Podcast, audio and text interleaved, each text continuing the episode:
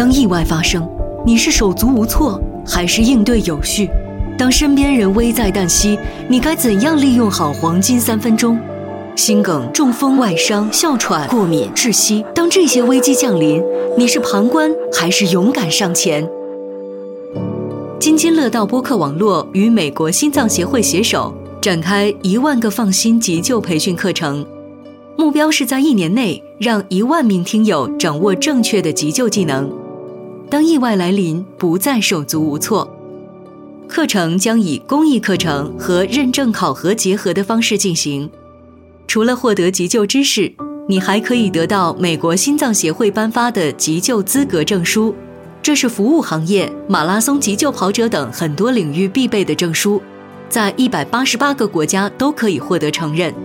加津津乐道小助手微信号 DAO160301 就可以获得活动详情和报名链接，认证考核还有津津乐道听友的限量折扣。如果你想关注更多关于急救、健康、医疗方面的常识，欢迎关注我们与美国心脏协会共同推出的系列节目《急中生智》，订阅津津乐道播客即可收听。本节目由津津乐道制作播出。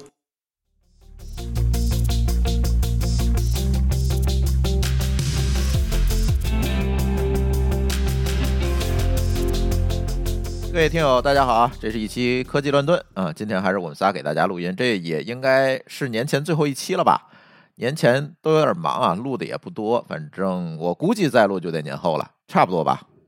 没错，咱们最近主要是更新的也不是特别频繁，对，没卷动，怕听友们压力太大啊。嗨，你这边找理由年前事儿太多，然后今天给大家聊聊最近一个热点吧。这个热点其实也是非常感谢我们的听友啊，在我们的群里点题的，说要不要你们再聊聊 PCDN 这件事情。我记得之前咱聊过，就是聊爱奇艺那期的时候大概聊聊，就是说他偷所谓的啊，偷那个用户的煽情带宽去做节点嘛，其实稍微聊了聊。但是呢这次呢最近又有点新消息，说运营商开始打击，所谓的打击这个 PCDN 了，所以听友说你们要不要把这事儿单独拿出来聊一聊。所以下午呢就委托某高老师帮忙去做了做功课，然后我们准备晚上把这期节目录了。那某高老师先说说前情提要吧。这个其实有一个小前情，是我记得前一阵子我看了一个新闻，说上海的联通开始对这个家庭宽带的上行带宽做出限制。说这，然后后面有解读嘛，就是说这是为了打击这个 PCDN， 这个当然听友们可能这时候就有点，但是这条新闻我今天没搜到，不知道为什么啊，是不是删了？说了什么奇怪的舆论事件啊？但是呢，这里边其实涉及到了一些概念，比如说，家庭宽带的上行带宽是怎么回事啊 ？PCDN 怎么回事？当然，我们乱炖的听友应该都有这个基本素质，所以我们可以从二进制开始讲起，对吧？行，那你讲吧，我们先歇会儿，我们先得睡个觉。没有没有，这开玩笑啊。这个我觉得这事儿呢，前情其实并不太多，可能从上次我们讲，那是爱奇艺还是讲的是谁？爱奇艺，对，爱奇艺，我们可能提到过这个 PCDN 的概念，这么个词儿。但是没提这个具体是什么东西哈。对，所以今天听友们在这个群里边说这事儿的时候，我恍惚好像聊过，但是老高跳出来说没有聊太深，没有从运营商的角度聊。所以呢，今天我们就一起来再一次的把这事儿掰开揉碎了讲讲啊。这事儿其实特别有意思。今天我们在准备提纲的时候，我仔细思考了一下，怎么能把 PCDN 这个东西讲清楚。后来发现，我们所讲的 PCDN 和大家理解的 PCDN。以及可能运营商要打击的这东西都不是一回事儿，这是仨东西，没准儿。这个非常有趣，更多对。我们简单的来讲啊，就现在给大家讲讲概念吧，花一点点时间。就是原始的 PCDN 是什么呢？其实大家就理解成叫 P2P 的 CDN， 那个 P 就是 P2P 的意思。P2P CDN 就是 BT 嘛，就是迅雷嘛，就是你从多个用户端去下载嘛。CDN 可能大家都知道啊 ，CDN 就是就近下载的一个服务器，但是这个就近，不管是这个怎么就近这个服务器，还是运营商或者是网站主租用的或者架设的，对。但是呢 ，P2P 的意思就是说你从别人家里开始往过下载东西了。这个最早是因为带宽太少啊，这样的话能够省点带宽，快一点。所以呢，最早啊，原始的 PCDN 的概念就这么简单，就是带着 P2P 技术的 CDN。其实最直观的就是迅雷。对。然后从商业角度来讲呢 ，PCDN 是啥嘞 ？PCDN 就是，你看咱们这时候跟家庭宽带就有关系了，它就是把多个家庭宽带呀捆绑到一起，它不就变成了一条大水管吗？嗯，这条大水管接到一个机房里，这个就叫 PCDN。是接到机房里，不是接到其他用户的家里。对，接到机房里。那我这有一点不理解，他如果接到机房里的话，那这个带宽不还是从机房走的吗？跟这个 P 又有什么关系呢？这个你就错了，在我看来是运营商里边有内鬼，是以宽带的名义申请的，然后他只是拉到机房里去做聚合用了。这个老高，你把活给刨了啊！我后面是要说这事儿了。好吧。那我们顺着刚才朱峰说的这个问题，就是为什么是接在机房里、实际上是这样子做的。我给你们讲一个真实的案例啊，我有一个朋友，那个朋友姓高吗？不是，姓高的也是你。我告诉你，他是这么做的。这个朋友呢，他是一个学校的网络中心的负责人。你们想啊，这几个属性，他是一个学校，这个学校其实是一个不是咱们讲的非常牛逼的这种大学，但是他也是。大专院校，大专院校有几个特点，第一是它有网络中心，或者它有一个自己的计算机中心、第二个特点呢，就是它有宿舍。他做了一个神操作，这哥们呢，他把所有的宿舍啊跟学校讲了，说你们宿舍如果要通网，你看咱们上学的时候宿舍通网通常是校园网，对吧？他说你们宿舍要通网，你们就必须单独装一个宽带。那个时候可能已经不是 ADSL 了，反正就类似的吧，就跟咱们现在装的宽带一样。所以呢，你们谁要通网，谁把身份证拿来，在我这儿留个底。我要给你开户。他收上来可能几百个身份证吧。啊，那总有了啊。还有签字的这个授权书、入网协议啊，开宽带的。然后他就拿着这个去运营商那儿说：“你看，我这儿有300个宿舍，我要开宽带，你一次性批给我吧，你要给我装300个宽带到学校里。”那运营商说可以啊，那我进宿舍施工吧。他说对不起，不行，宿舍是我的，这个学校里边的网络是我在专营的，你把这个宽带接到我机房啊，给我甩机房，剩下的路我干啊。对，然后这个运营商就说，那我这300条线我给你甩机房，你机房里放300个光猫吗？然后运营商想，那算了，我给你来一根线吧，来一根光线就完了。但是呢，我有一个要求。你这不是300个千兆嘛？然后1000乘以300，这是你的线速，所以你单个的这根线的线速就是1000乘300那么多。你自己去匹吧，反正里边活你自己干，我也不管了。反正我按照开户协议把这么多的总带宽给你了。对，而且呢，你作为这个学校的网络运营商，你要保证说每一个都是平均分的啊。你不能说这个其他都是零，就一根这个300乘一根3万兆，这他怎么管？这他管不了啊！哎，你签字就行。然后这时候怎么办呢？他这根一根线进来了，这学生不是要上网吗？他给每个学生分个100、200兆，其实是1000兆的。那他多余的带宽是不是就汇聚到机房了？对，这个就是 PCDN。哎，但是你说这个限速可是下行的呀，不是上行的呀。双向都限啊，可以。你说这100，咱就假定是上行吧，对吧？咱现在说 CDN 其实就是上行带宽嘛，因为上行一般是用不满的，它相当于有了很大的富裕嘛。其实就是我在你这个概念上扩展一下，它即便给学生一人1个1000兆，问题都不大，因为它主要用上行。对，没错。而且在学校，你一般时候其实白天都没人。对，而且还有一个好处就是学生毕业了，对不对？换了一茬人，这些学生不会想着你去把这个宽带给我停了啊，对，他搬走就搬走了吧。对，所以他这个带宽可以积累的越来越多越来越多。他停也是去网管中心那儿停，他也不去运营商那儿停，因为他是带你去交的嘛，对吧？对，没错。所以他一直就趴在这儿了，这个账号。对，这个东西其实就是我们现在所谓的商用的 PCDN 的底层资源。注意啊，底层资源这个词非常重要啊，大家划重点，划重点啊。这是 PCDN。等到大家说的那个是啥呀？就是什么，比如说爱奇艺，对吧？嗯，你们发现爱奇艺在上传东西，你们发现电视机顶盒在上传东西，这个玩意儿啊，通常在 CDN 圈子里头，它叫 ACDN。啊，它又不叫 PCDN 了，这叫 ACDN。哦，ACDN 是什么呢？就叫 App CDN 或者叫 APP CDN。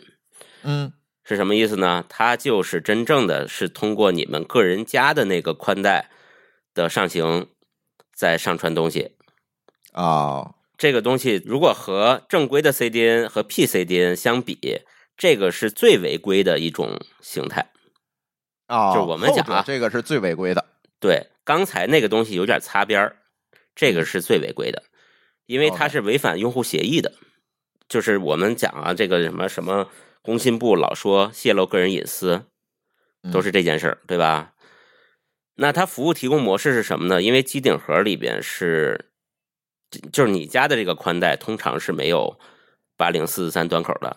嗯，对，这个相信听我节目人都知道啊，就是家里那个宽带，即便有公网 IP， 你80443也是进不来的。对，所以它一般提供的都是下载服务，跳转下载。所以这个东西啊，大家记住了，这叫 ACDN。OK。所以这么一看，其实你发现运营商打击的是什么呢？打击的是 ACDN， 我个人觉得还是 PCDN， 就是因为他拿来赚钱了。我为什么觉得他打击的不是 PCDN 啊？这个角度是这样的，就是 ACDN 这种形式是有一些薅羊毛的人，比如说做这个第三方的白牌的机顶盒的人，他们在卖这个 ACDN 的带宽。是因为反正用户不知道嘛，就是那天我们看到一个新闻，就是某品牌的洗衣机突然一宿之间有几十 G 的上行流量啊，那肯定就是这么干的呗。他那个也许是日志，这个也不好说啊。一洗衣机你转一圈穿多少日志？但我觉得，首先我觉得运营商打击的是那些拿来牟利的行为。如果你只是说我开了一个爱奇艺，然后他默认开了一个所谓的这不管叫什么，就是这种用户上行的这种行为，其实我的用户对于联通来说其实还好，因为毕竟这个在网是你用户主动打开的嘛，对吧？但是问题是在运营商那边怎么去鉴别，是你主动打开的还是他可能分不出来。但是我觉得现在最大对于所谓 CDN 厂商，甚至你想运营商，每一个运营商都有 CDN 业务了，对他的冲击最大的反而还是这些聚合，就是能去大规模去干这事儿的公司，对他来说冲击才最大的。也就是你的观点是 PCDN， 就是刚才我们说那个商用 PCDN 可能是对于它影响最大的。那只是分你的手段，说我是把它聚合到了机房，我还是用了一个 APP， 然后呢把它流量卖出去了，还是说我通过什么硬件，对吧？不管是电视、洗衣机这种，甚至是黑了你的路由器，只是手段的不同。但只要它来牟利了，其实对于这 CDN 业务，就对于正规的 CDN 业务才是一个巨大冲击。对这个事儿呢，我觉得老高的观点和我不矛盾，我把我的观点说完啊。我觉得我们的运营商呢，我们一直讲这个观点，就是运营商其实跟政府差不多，他的总部和各省这个其实想法是不一样的，省和市的想法也是不一样的。对，这里要聊到中国运营商的经营体制问题啊，他就跟政府一样啊，有中央，也有省，也有市。对，他各自心里有盘小算盘，对，各自管的事儿不一样。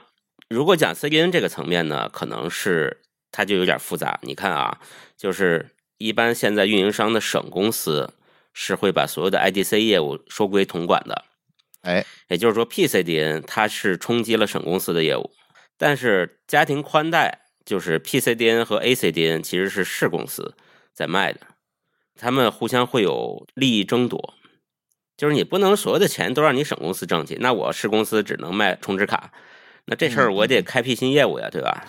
也就是说，机房的 IDC 的资源，就是我们正经放 CDN 服务器的那个机房是省公司在管，然后往家里接宽带呢是市公司的业务。对啊，所以这里会出现矛盾点。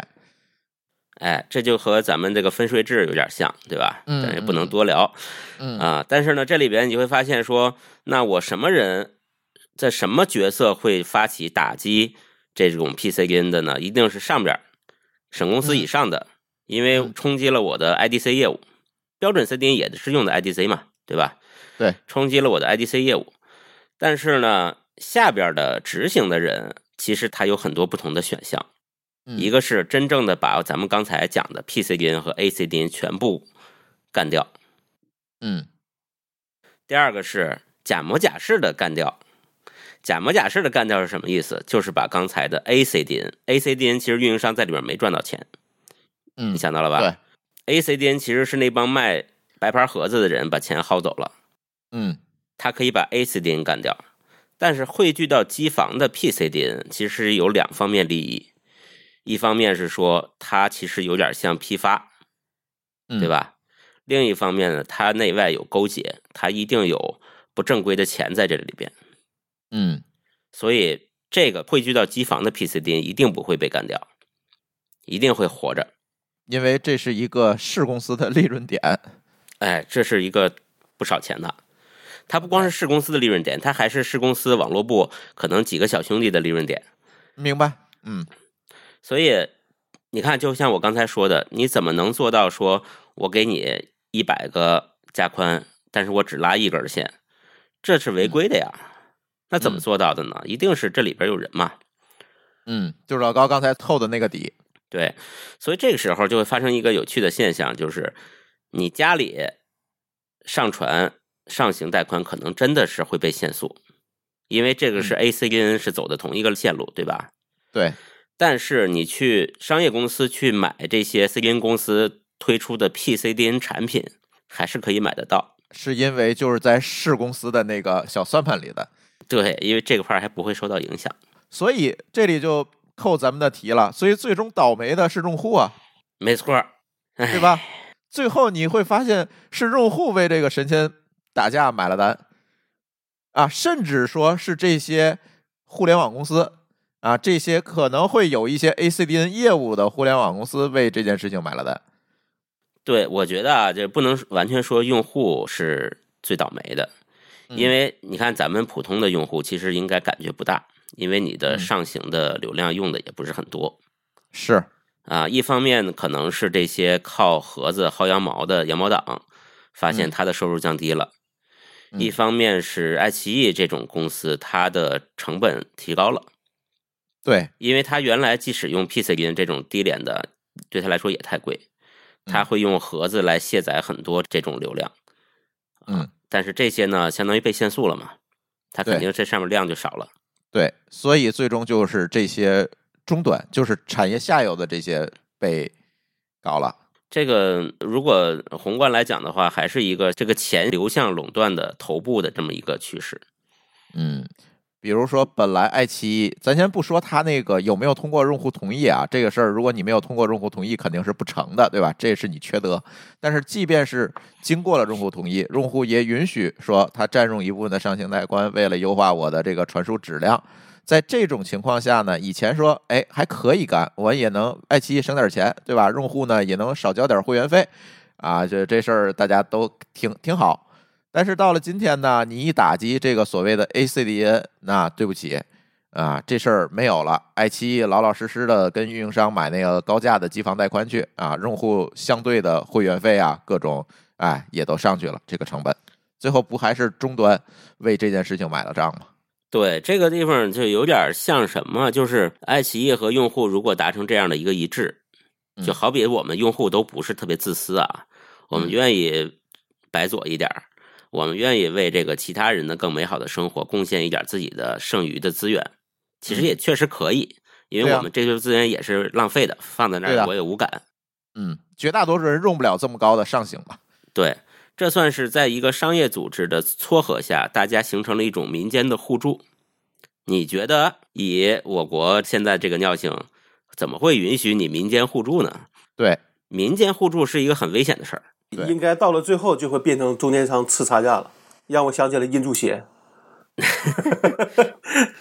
哦，这块其实倒我还想说一个事儿啊，就是为什么这个上行带宽是怎么回事儿？对，其实我是想让你给大家解释一下，为什么咱们现在用的宽带，就是上行带宽永远是一个老大难问题。因为有些朋友他确实需要上行带宽，比如像咱，对吧？咱传节目也好，搞直播也好，其实是需要大量的上行带宽的。但是这次呢，第一个上行带宽一直不够，这次一打击呢，好像好多 UP 主都受影响了，据说搞直播都受影响了，所以你得给大家讲讲、这个、直播其实是影响会比较大。对呀，因为它占上行嘛，所以这次好多我看的是搞直播的 UP 主在那儿骂街，就会有这个问题。直播你就别用加宽，你自己买企业宽带是吧？也是贵呀嘛，对，所以你给大家说说这加宽、企业宽带、上行带宽、下行带宽为什么不对称这些事儿呗。这个其实比刚才 PCDN 那个事儿还更基础一点，哎，就是我们讲讲运营商啊，运营商这个网，它所谓的有这个城域网，对吧？嗯，还有这个 IDC 什么什么的，嗯，其实都是一种人为划分的概念，更多的是它内部的这个团队和组织架构为了区分这件事儿。哎，实际上在网络结构上来讲，大家可以这么理解，就是底下有一个树根儿。这个树根可能是一个巨大的路由器，嗯啊，上面分出两个叉来，一个叉接到它的 IDC 机房里了，嗯啊，被爱奇艺租走了，另一个叉呢接到你们家了，嗯，然后你去看爱奇艺的这个电影的时候，电影流量怎么走呢？就是从这个爱奇艺的那个机房里往上走，走到上面那个节点上，嗯，然后再往下到你家里，对。这个过程其实是我们整个互联网应用流量最大的一个方向，嗯，因为咱们在互联网上大多数都是在拉取内容，对吧？嗯，不是在发送内容，对。所以你还看见，假如说爱奇艺在那个机房里，它的最大的带宽都是初级房的带宽，就是上行流量所谓的。对，我一般为讲这事儿讲清楚，就不讲它这上下了，上下容易讲晕哈，就是它是初级房的，因为它的视频都是要出去到用户那儿去嘛。嗯，然后如果你家里呢，这就是进你家的，是一个大量的，因为你在看视频，哎，这是一个单向流。对，那这个时候你会发现，最上面那个树根的那个节点，它的进和出就平衡了，嗯，对吧？它进了一个大量的，它也出去一个大量的，嗯，所以这就比较经济。但是反过来呢，你的出向。哎呀，这个怎么解释呢？就是你出你们家的和进机房的都很少，嗯，如果你出你家的很多，进机房的也多，上面那个节点呢就要扩容，它带宽就不够了，嗯，所以我们以前干过一个这样的事儿，就是在办公室里不租这个电信的宽带，我直接拉了一根光纤从机房里拉出来了，嗯，上下就平衡了。是因为我机房的出去的量是用户访问的量，对，但是呢我可以用它的反向的来上网，对，它反向的呢其实很空，对，而带宽呢是谁大算谁的钱，嗯，所以基本上就相当于不要钱白上网。对，所以家庭宽带其实是 IDC 的一个剩余资源，相对 IDC 来讲是一个剩余资源。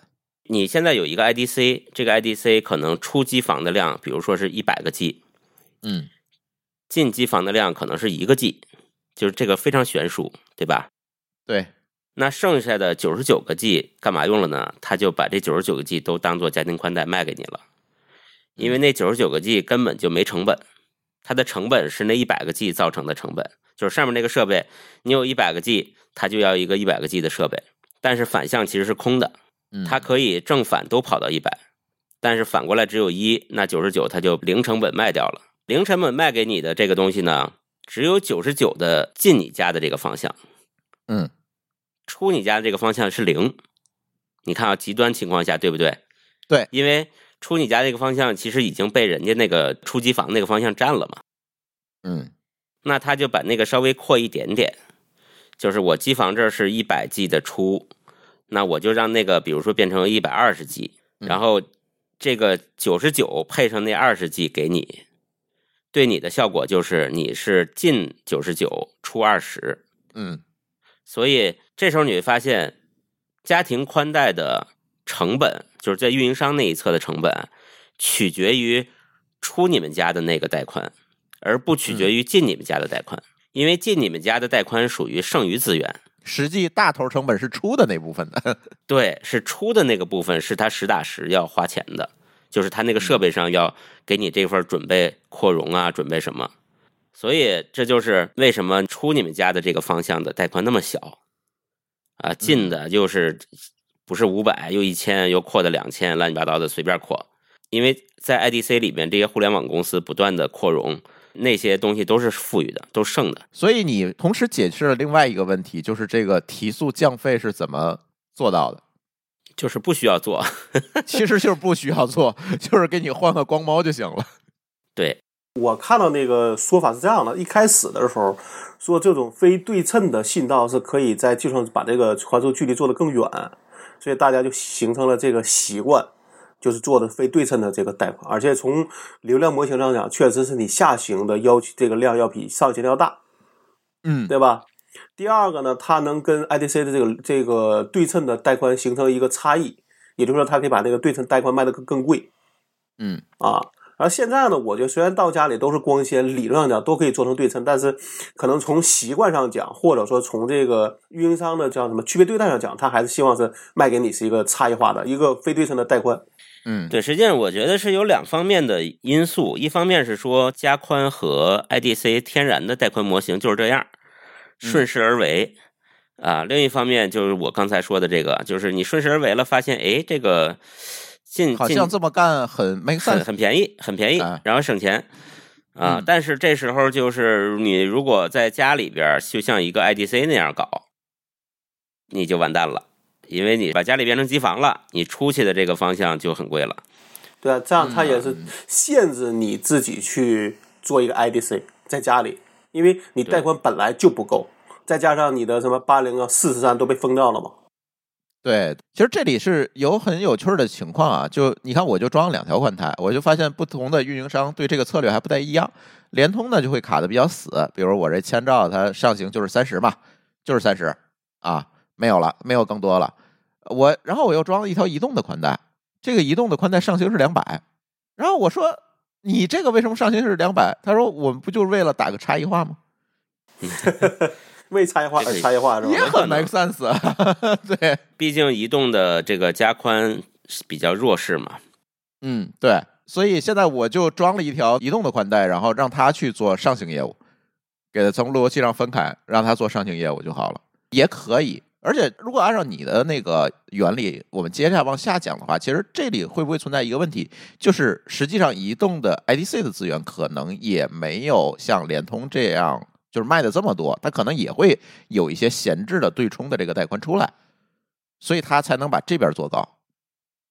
移动 IDC 其实这2年已经卖的不错了，早些年它还免费赠送呢。对啊，后来就价钱也涨上来了，就是因为我们这个移动的互联网火了嘛，它的手机用户多了嘛，对吧？突然发现流量变大了。但是移动呢，总体来说在3个运营商里边是最有钱的，可能年营收是人家2倍吧，得。所以移动的这个 IDC 或者是网络建设的这个规格也是比较高。所以现在这个事情，我们刚才也说了，最后倒霉的是用户，对吧？那怎么解呢？这件事儿，对吧？我们今天某个老师可能也采访了很多的这个业内专家哈，业内专家觉得这件事情有没有可解的方法，还是说大家算了，就这样吧，就接着多。我们多给运营商交钱吧，就这德行了。业内人士呢不太关注这个事儿，就像我刚才讲的，为什么？就我刚才讲的这个原因啊、哦，他还有那一大趴的 PCDN 在干，他还有利益，就是他有利益在里边啊，嗯，还有利益这个缝隙在里面。就是这个解，看是你从哪个角度解，是从用户角度解，是从这个运营商角度解，还是从这些 APP 的角度解，和从这些 PCDN 的这些卖方上去解，这是不同的角色呀。对，从这些从业者的角度来看啊，他们不是特别 care 这个事儿，不是不关心，而是无所谓，因为 PCDN 就咱们刚才讲这3种嘛，对吧？IDC 里边的标准 CDN、PCDN 和 ACDN， 大多数的从业者他们用的都是中间那种 PCDN。PCDN 因为利益纠葛很复杂，不会受到影响，基本不会受到影响。而 ACDN 呢，主要是有点偏灰啊、灰产啊什么的用。那真正的从业者其实也不做这个，嗯。而且从业者们搞 PCDN 的人还会挺开心的，就是像刚才讲的，爱奇艺做不了，自己做不了这个啊，那又回来找他买了，回来找他买呗。那他这个因为 PCDN 比这个标准的 CDN 还是便宜很多的，而且这个底层资源啊很复杂，复杂在哪儿呢？就是刚才讲了 ，PCDN 多多少少也有点灰，对吧？它虽然比 ACDN 看起来要好管理，它毕竟都是批发的嘛，也有点灰。对，带宽大嘛。所以它的底层资源的业主，我们姑且叫业主吧，嗯，就是控制这个资源的人啊，就是学校网管中心，嗯，千奇百怪，什么人都有。你有可能是网管中心的一个小网管，就是被人发现了就得开除那种，也许是个学校的校长啊，甚至更大的官都有可能。所以在底层资源上面还会有层层的包装。就怎么讲呢？比如说老高搞了一个学校，我搞了一个医院，然后朱峰呢从我们俩这进货，他又中间包了一层。这个包了一层不是简单的签合同啊，而是中间有一层技术层啊，有一层技术的汇聚，让你前面看不出来我后头在哪儿。那可能珠峰上面还有一上家，在最后才是爱奇艺，根本穿透不下来的。嗯，所以在这个条件下，没有什么这个很难动吧？啊，盘根错节的，这里边钱也不少。我个人觉得，这个从技术上讲一定能发现，但是你从利益上讲，这是不可解的。你把前面的打掉了，可能他只是一个抬钱的人而已。对吧？真正在后边有资源能搞得定的人，他后边还可以继续再干。啊、打掉了，其实就是换庄稼。是前边的，如果咱说的不好听，那前边只是个白手套。对，比如说这有一个小网管干了这个事儿，突然被这个上级发现了，把他开除了、抓起来了，把这个线掐了。那下一个月人家就找他上级了，对吧？原来给小网管一个月10万块钱，那我给你15万，你接着把我这事接着往下干呗。就是因为有利益问题，就说这事儿是说你用技术手段可以发现，但是用技术手段很难能够杜绝。嗯，那只有把利益这个事儿给它破了之后，才可能有那什么。其实你说美国有没有呢？我相信美国也有，但只是可能没有成这个规模。实际上运营商的人都很头疼这个地步的。你像那个咱们说的那个国外的那个做音乐的那个 APP。对吧？最开始不就是也想拿这个 PCDN 来去节省成本吗？ ACDN 吧，他当时想做 ACDN。 对，其实他应该做的是 ACDN， 就是自用嘛，对吧？对，嗯。但是你看国外的情况跟咱国内还是有一点不一样的啊。其实那期爱奇艺那期我们也稍微聊到了一点，这就是老高的专业了，可以让老高多讲一讲。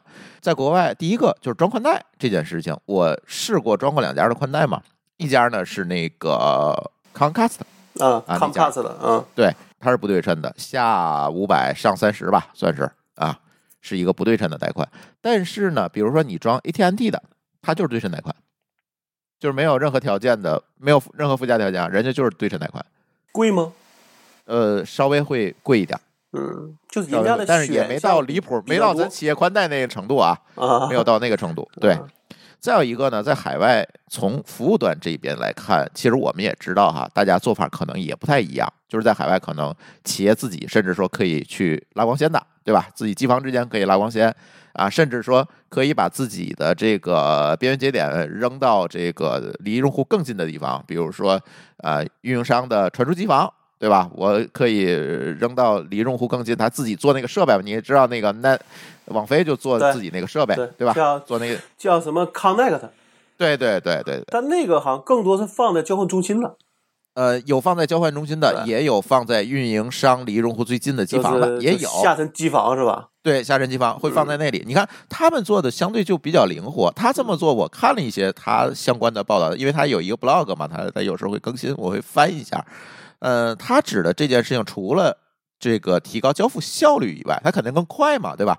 更多的其实是我是为了降低这个交付成本，其实也是为了省钱了，对。但是在海外它就这么干，但是你看爱奇艺啊等等，这没有办法啊，在国内你就只能找这个运营商或者 IDC 去买这种比较贵的这种带宽。你也知道，在中国可能这个带宽的价格，就是我们指的是上行带宽啊，就是 IDC 这种上行带宽的成本，其实要比美国高不少。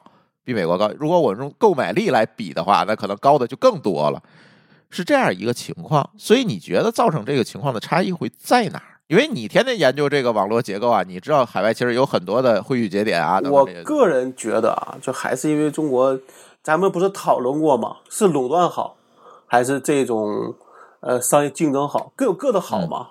但在这个上讲，其实在我看来是垄断的不好。因为三家相对来说都是一个垄断的一个地位，你很难有就小的运营商，而且是有就海外出口的级别的运营商去跟他们挑战。而且呢，你要知道这几个大的公司的领导都是来回换，今天可能他今天是移动的这个什么总经理，可能对，明天就被调到联通去了。然后那时候我听说一个段子是这么说的，说现在这些总经理们不会在当前的企业里下一个绝杀的一个任务，要不然他怕他不知道他后边去哪儿。对，他调走了之后，那不是给自己挖坑吗？对吧？所以说现在的问题就是因为这三家的这个思路都差不多，所以说你会发现说，其实他们都是在一些同样的，就是在很多的事儿的应对方向都是比较同样的。而且呢，比如现在就可能全国在做这种新的像新型交换中心，但是交换中心里边电信和联通是基本上不怎么参与的，参与多的可能是移动啊，因为它最弱势嘛，现在对，就相对在这个电信资源方面它是最弱势的，对吧？但是呢，这样的话就变成一个问题，就是如果你不能打破这些运营商的这个收费的这个压力，而且你的用户的付费的这个收入又上不来，对吧？这是两头嘛，对不对？要么呢，我这边付的钱我能变少，要不然我收的钱能够变多。那只要两边哪边解了，谁对现在事儿就是都可以达到同样的目的，就是可能说他有钱去租更好的资源，给用户一个更好的一个体验，对吧？包括咱们以前讨论的伪 4K， 那现在你会发现说，腾讯算是财大气粗的吧。他给你的可能也是个伪 4K。 就现在我特别头疼一件事儿，你知道是什么？就是打开国内的视频网站，如果仅看国内的视频网站，我觉得还行，就我都是在电视上看啊，都是在电视上看，我觉得还行。但当我关掉国内视频网站，打开网飞的时候，我就开始骂街了，就是那个画质就完全没法往一块去比，就是这个问题。尤其你加上现在电视，那天咱也聊到这个问题啊，就是好物推荐那期，这电视便宜了。就是家里大伙儿电视都升级了，结果一看这个视频吧，就要不就是伪 4K 所谓的，要不然啊，你只要跟这个海外的这个视频网站一比，这就甚至还不如某些 YouTube 博主拍的好。哎呀，这个事儿你就挺难受的这件事情。而这件事情的根源，我觉得就会是在国内的这个带宽成本奇高的这个问题上，而怎么降低这个成本？哎，我现在也不知道了啊！今天我们聊这个话题，其实更是如此，对吧 ？ACDN 啊，这些便宜方案没有了，那将来可能大家又回去买这个贵的 CDN。但这个降价或者是提高视频质量，咱仅说视频哈，提高视频质量这件事情就更遥遥无期了。对，所以我也是这么想的。PCDN 仍然存在的理由，就是因为它便宜。而且它还能有一些利益输送，但是利益输送这事儿不是根本的，主要就是它便宜。那它为什么便宜？那不是它便宜，那是因为别人太贵了。对呀、就是现在国内带宽实在是太贵了。另外呢，我觉得就是因为国内这个电信的这个很多的事儿是运营商专营的。那比如说像之前我记得阿里好像被罚过钱吧，就几方之间拉光缆嘛。对，因为说这个事儿，这个线它不能它自己拉，必须要由运营商来拉。但是如果运营商来拉，那他这个事儿的成本就变高了。对啊，那运营商就不是收他一个施工费了，那是按流量给他收钱啊。那这样的话，就是我是觉得国内的一个很大的麻烦就是怎么说，就是可能国外是说你只要有一个运营商牌照，我印象中啊，好像美国是没有所谓的一个说你申请一个牌照应该是在整个美国地区都可以建，它没有地区限制的，可能有业务限制，但是没有地区限制。对，即便是你没有运营商牌照，其实自己公司之间盖机房，机房之间的连接，我相信他也没有说这种必须运营商给你铺的问题。你没有这种商务用途，对吧？可能你就不用去那么费劲啊。对，你自己等于是企业内网嘛，对吧？但是你这样想，你一旦这个很多东西都是专营的，那这个成本就不会低了。就是你购买的成本就不会低了，对吧？因为它有垄断的溢价在里边，所以这个事儿我是觉得我们也只能讨论一下，但是有什么解法也不知道。但是可能像刚才毛高老说那样，如果说 CDN 跟 PCDN 价格差不多，那谁会去选 PCDN 呢？对， PCDN 还是便宜很多的吧。 PCDN 如果价钱差不多，没人选 PCDN 了，因为 IDC 的 CDN 更稳定嘛。那我问一个问题啊，你能看到的在比如说在同样流量下的价格差多少？上次朱峰是不是问过一次价？我现在也不知道 CDN 多少钱，大概 PCDN 是正规 CDN 的价格的1/2到1/3吧。哦，那真的差很多，主要它量不一样啊。但是这里有问题啊，就是它不一定是每个地区都能覆盖的。你知道那个 PCDN 是因为拉的是用户的宽带，它是内网的 IP， 那其实就是这个内网 IP 覆盖地区我能用，出这地区我还得给它路由到那个正规 CDN 上才能用。对，其实你调度起来会更加累。所以这个呢，只适合于说用户规模巨大的企业去做，因为比如爱奇艺，它全国这么多用户了，你怎么也能命中，对吧？但是你看津津乐道它就不太需要，是吧？我租一带宽它用不上啊，你用不上，对，就有这个问题。你看现在在搞提速降费，结果就是大家家里的网速提高了，但是呢，纷纷呢，大家这个互联网企业往往付不起上行的费用，最终导致呢，我装了1000兆也好，我装了2000兆现在还是5000兆的宽带都有了，我装完之后，其实我这下载也是跑不满的。对，而且你像这些什么假 4K 之类的，它不是因为带宽不够，它是因为太贵了，也不是因为他们做不出真 4K 来。对对，那算法上我觉得应该是没有问题的。甚至更简单，因为你真 4K 是标准的封装嘛，你假 4K 其实还要在里面做好多魔改。对，就是因为太贵了。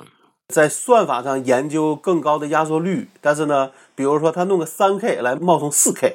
对，就是他现在有很多企业来做这种压缩算法嘛，就是为了提高这个在尽可能压缩的情况下不会太多的降低画质。对啊，他们但其实你一对比还是能明显出来的。哎，这人眼其实是非常敏感的，你不对比还好。为什么国货精品的电视机不会摆在商场里，跟那个进口大牌的电视机摆在一溜上？这个就很明显吧，对吧？你单独看挺好的，你一比就完了，废了。现在就变成这样了，说你无论是家里的电视、显示器、手机这些可能都是 4K 了，但现在是你放个视频起来，跟动保可能就是个 2.5K 或者 3K 的一个级别。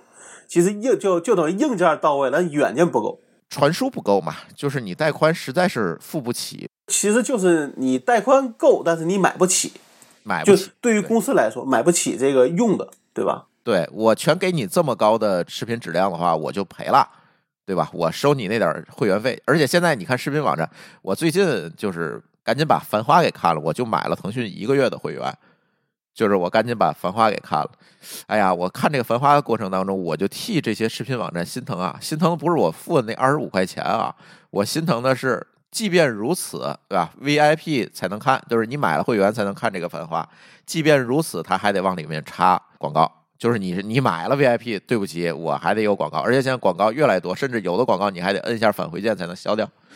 这个吧，我就还得不得不说，就是国外的很多比如说这种运营商呢，他是专注于说我做个业务，这业务就要赚钱。比如说我做一个用户接入业务，那我每个用户来都是赚钱的，所以说他可以不在乎去做 IDC 业务。而中国呢可能变成啥，用户接入这个业务是个赔钱的，他只有把跟 IDC 业务加一块儿才能算是个赚钱的业务啊，你懂吗？那必然会变成是说，他一旦有了各种命令说，哎，咱要提出降费，他就只能说，哎，那用户接入这块我给你做个 KPI， 提出降费之后，那我 IDC 业务的钱我弄好，还要在上面加更多的这个钱，我才能把这个钱，就是我1年的利润可能还要再增长。那你懂吧？那这肯定挺难受啊。那好，我们视频网站它也是一样的，大家要竞争，然后把那个价格都拼得很低之后，他一旦想赚钱，只能在那插更多广告，哪怕是你是会员，也要看广告，因为他把成本得 cover 回来啊。你等于干了半天都是给运营商打工了。你看中国移动，它为什么就宽带这么便宜啊？降费提速的，人家中国移动的这个个人，就咱手机这块占60%的收入呢。人不在乎啊，对呀、啊，就是对呀，人家每个用户都能赚钱、啊啊，所以说其他业务是锦上添花，而不是雪中送炭了。嗯，那就不一样了。所以他现在对像联通这种运营商，他就只能靠着这种不对等，对吧？我一边提速降费，一边呢去用这个 IDC 的这个上行带宽的收入去补这个提速降费的这个成，甚至说提速降费还能倒逼着企业买更多的带宽来保证这个传输质量。对，只能是这么一个逻辑，就是自己卷自己吧。所以这事儿你会发现说，到了最后，其实虽然说用户在网上是看的得了点便宜，你用更低的钱拿了个更高的带宽，但其实你用不上。对啊，因为企业没有钱去支付那个更高的传输能力啊。所以在这个里边，有没有一个更合理的一个方案？就比如说，咱也不用说你去推，比如说你看经常会说，哎，弄个2000兆，弄个3000兆，但那个钱呢，你交了之后，其实你也就是心理上爽了一下。就是用测速的时候爽一下，哎，对，爽了一下，爽一下之后就你就完了，因为你没有那么多业务真的用了这么大带宽。是，所以我也在考虑把我家的带宽降回去。嗨，我现在2000兆啊，那你说我有什么业务用了2000兆啊？就是真的用不上。我看了一下我们家的带宽占有率，就是1000兆嘛，就是那根联通那根主线1000兆嘛，基本占有率也就是100-200，也就这意思。啊、我们家算设备多的啊。对啊。就这么多设备，也就是100-200。而且这个里边，你如果说，比如说啊，说你说这个用户他万一买了一个比较便宜的路由器，其实这个带宽可能甚至会让他很难受，就觉得空有带宽但用不上，就跟我原来一样，我原来用的网家的路由器，我爱人就总说他打游戏的时候会高延迟嘛，嗯，对吧？是这个的主要原因让我换了那个 Unify。至少现在他跟我报案的时候少多了，哎，对他肯定是好很多呀，对啊，对啊，对啊。但是那个路由器也不便宜，啊，对呀。那你会发现说，这个里边很多的东西呢，一旦组合起来，一旦是一个复杂关系的时候，其实这里边的解就不一定有那么容易了。嗯，是。所以我们能倒逼这件事情变得好一点的方法，就是鼓励大家装最便宜的那一档的宽带呗。那也不是，你这最便宜的可能没法用啊。不，我觉得不是，而是适合自己的。我觉得其实我是觉得，如果你没有什么纯下载的业务，像我们群里那个猛哥以外啊，我觉得300-500兆对大家就足够了。但是这里又有另外一个问题，就是现在运营商在个人业务这一侧其实也有一些难办的点，这是咱是可以看到的。比如说他要疯狂的拉升啊个人用户的 up 值，就觉得大家哎呀交这点宽带费实在是太少了，不够我活着，是吧？你听我说，然后这个解是这么干的，比如我现在假设说啊，我一个月为2000兆的带宽付了300块钱，我把它换成500兆的，可能我只要100块钱，那我那多的钱是不是可以去给视频会员充点值？嗯，没错没错。但是从运营商这侧，这是从你个人这侧，我是从运营商这侧，现在他在推什么 FTTR， 就是那个光纤到屋，在家里铺贴光纤，然后呢再推什么，甚至说连摄像头都能给你装了，推这些业务，所谓的智慧家庭。然后你会发现这些都不是一锤子买卖，他卖给你都是以月费的形式卖给你的。但这个订阅制大家都学会了，对，哎，就是可能都听咱节目了，对，都学会了。然后呢，这样的话，其实他每一个用户的 up 值就通过其他的增值业务给拉上来了嘛。其实这个对他的别管是报表也好，盈利模式也好，会有一些正向的帮助。但我总觉得这事儿吧，它不是一个就是长久之计，你知道吗？其实还是老高刚才说的这个，他没有办法从宽带业务、个人宽带业务从这个业务本身上赚钱。对。但是你说他要想从这个业务本身赚钱，咱宽带费可能还真是会挺贵的。对，而且你要合并考虑那件事儿，就是宽带和 IDC 不是一个单位负责。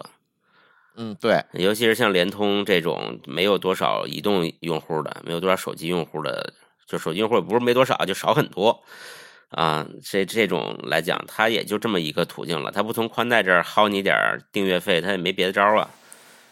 这个从他角度上是这样，但是我刚才想说啥？比如说我一个月是花在上面，我有500块钱，我只是想把这钱花得更有效率。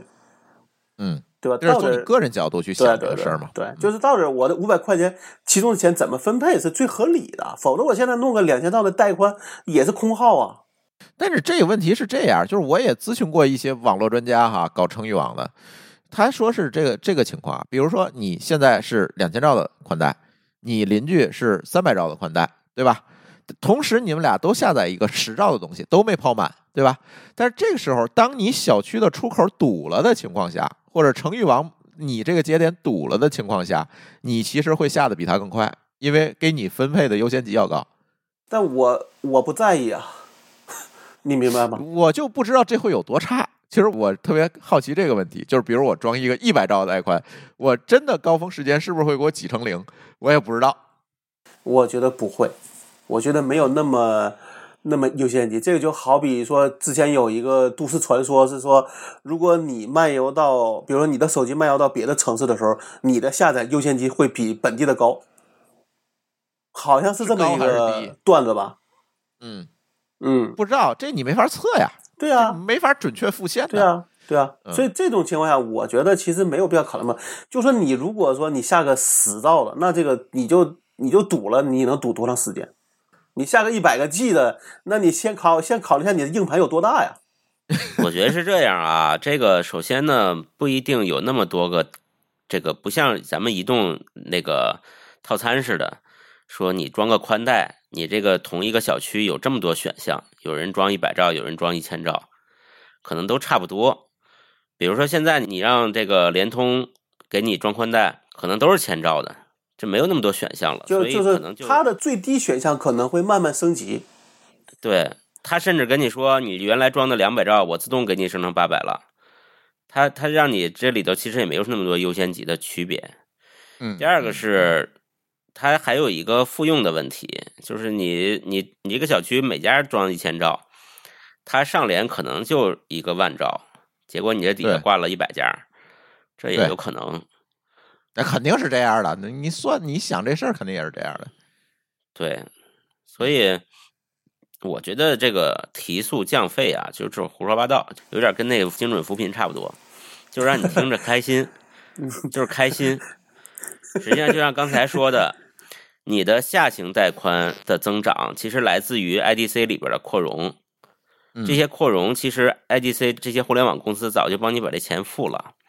嗯，所以你这自动增长，好像是说他在搞惠民工程，但实际上是自动增长的。不，这个那你想吧，你的上行就是别人的下载嘛，对吧？对对。那么就是说，在嘛没有提出在降费角上，那可能运营商也希望这些用户的带宽增加之后，这样的反而能倒逼 IDC 的这个带宽也会有更多人来买啊。对吧？否则我买个，比如说，哪怕到了2000的时候，有个1000兆，你便宜送给我，我都用不出去啊。对，就是这个是一个多赢的状态，而的前提是互联网公司买单了，那就都很开心，大家都很开心。当然，现在互联网公司也买不起这么贵的单了，这个问题就出来了。其实主要的问题是这样的，就是说，就是你像游戏这种高利润的业务，其实它对带宽要求没那么大。哎，对，但是呢，视频这一类的反而是一个穷的业务，嗯，但是现在大家都不愿意为这个贴钱了。然后是我觉得，对于影视业务来说，大家早就在可能就2021、2022那个时候就已经开始在做降本增效的事了。所以我就问大家说，现在谁还听见优酷最近还有啥动静？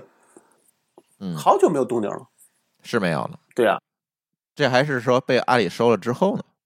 他刚收的时候还是动静很大，但这2年我的印象中就没有动静了。当然我不是说他就什么都不做，只是他可能不去宣传了。因为我有小米的会员，我有腾讯的会员，我只是没有优酷的会员。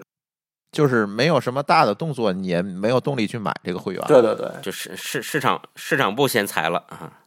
至少说我爱奇艺啊，就是我小米啊和我腾讯啊都有想看的内容，但优酷上我现在想就没什么想看的。对，现在确实是这样。还有个事儿，刚才没有说，现在各个运营商之间要做跨省的这种结算。对，这也是我想提到的一个问题，可能也是一个未来加剧各个省之间对抗的一个事儿吧。因为以前跨省是不用结算的，现在呢，跨省要结算。这个时候，如果某个东部省份啊，家里装了一堆 ACDN 的东西。然后呢，当然这是一个极端情况，有可能达不到啊，我就瞎说的。就是他跨省去做了用户覆盖，对吧？对对对，这事儿就比较难受了，或者反过来其实也很难受。那这样的话，直辖市比较倒霉啊。哎，对吧？因为它体量小嘛。对，一个是体量，但是它的机房可能多呀，对吧？我给你举个例子，你说北上，对吧？北京、上海、天津、重庆，哪个地儿不是核心节点？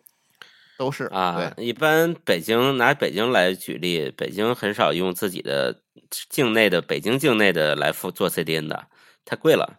我倒觉得，就是对于你这些正规的业务来说，但是对于那些做 ACDN 的，他其实无所谓啊。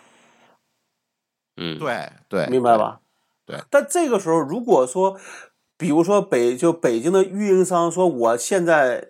我或者反过来说，你拿北京的带宽覆盖了河北，那你河北的公司是不是谁给谁结算？是河北的运营商给北京结算吗？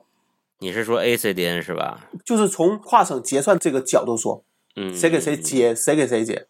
我不知道现在结不结，过去应该是不结的，至少是有这么一个视角啊。我是听我群里朋友说的。就是那个我们都认识的那个人，但是结的话实际有问题啊，就是这事儿你控制不了呀。这个事儿先不管，它就叫结，所以你不管控制不了，就假设说你指的是同一家运营商跨省它也要结，对对对，不是跨网结。跨网是另外一个事儿，跨网是集团之间的事儿，而现在是省公司之间的事儿。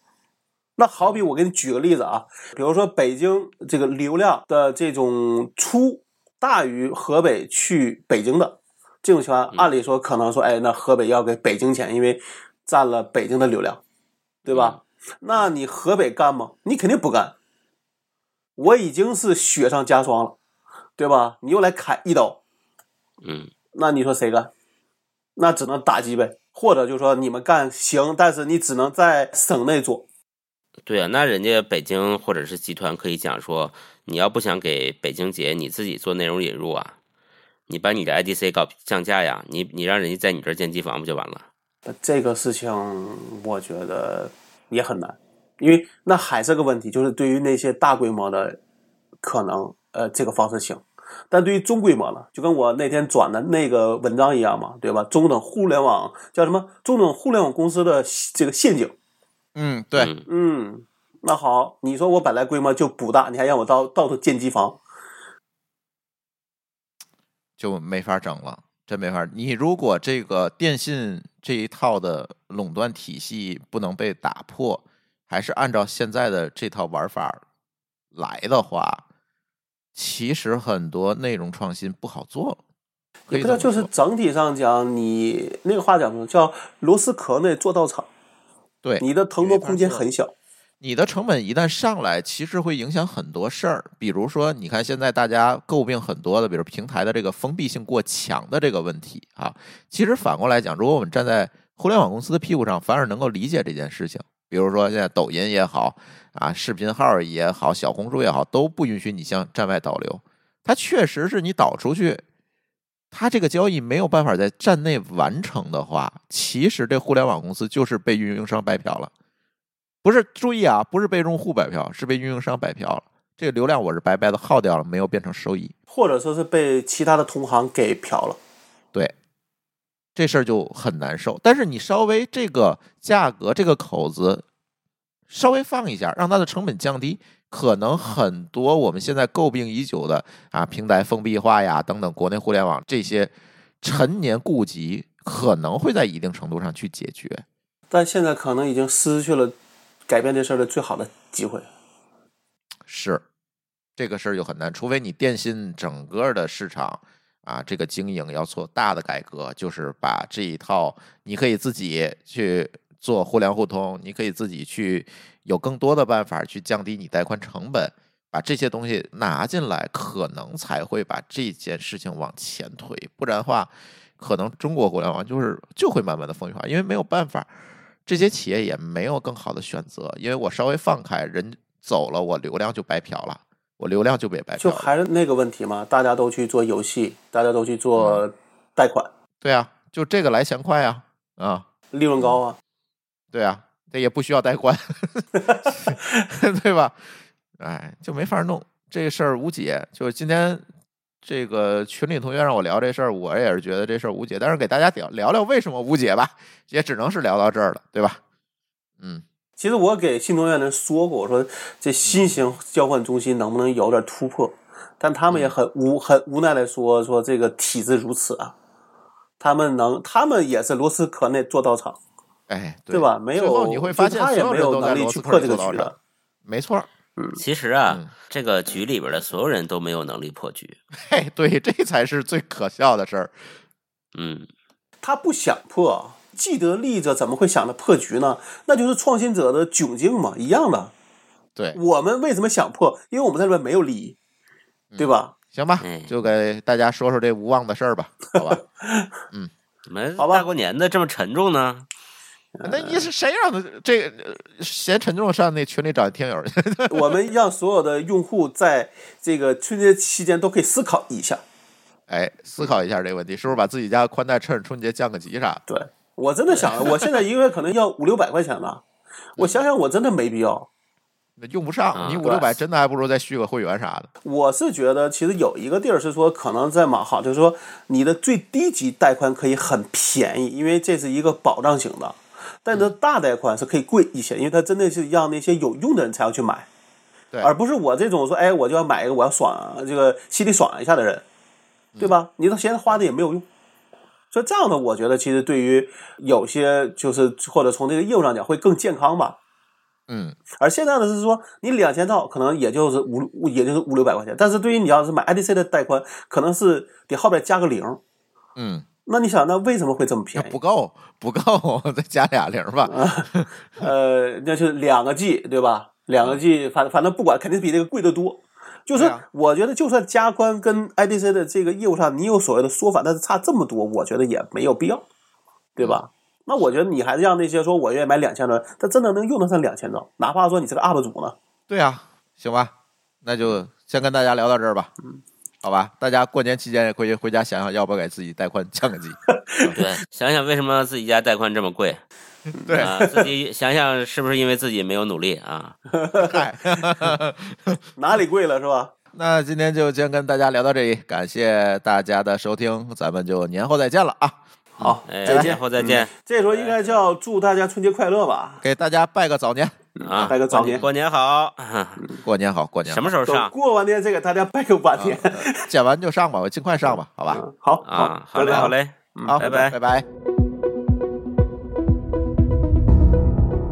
感谢您收听本期节目，本期播客节目由津津乐道制作播出。你也可以在我们的官网 dao.fm 找到我们的更多内容作品。如果您喜欢我们的节目，欢迎在微信、微博、朋友圈等社交媒体转发分享。您的分享对我们而言十分重要。如果您希望与我们互动，可以关注我们的微信公众号“津津乐道播客”，天津的津，欢乐的乐，道路的道。在关注后按提示操作，即可加入我们的听友社群。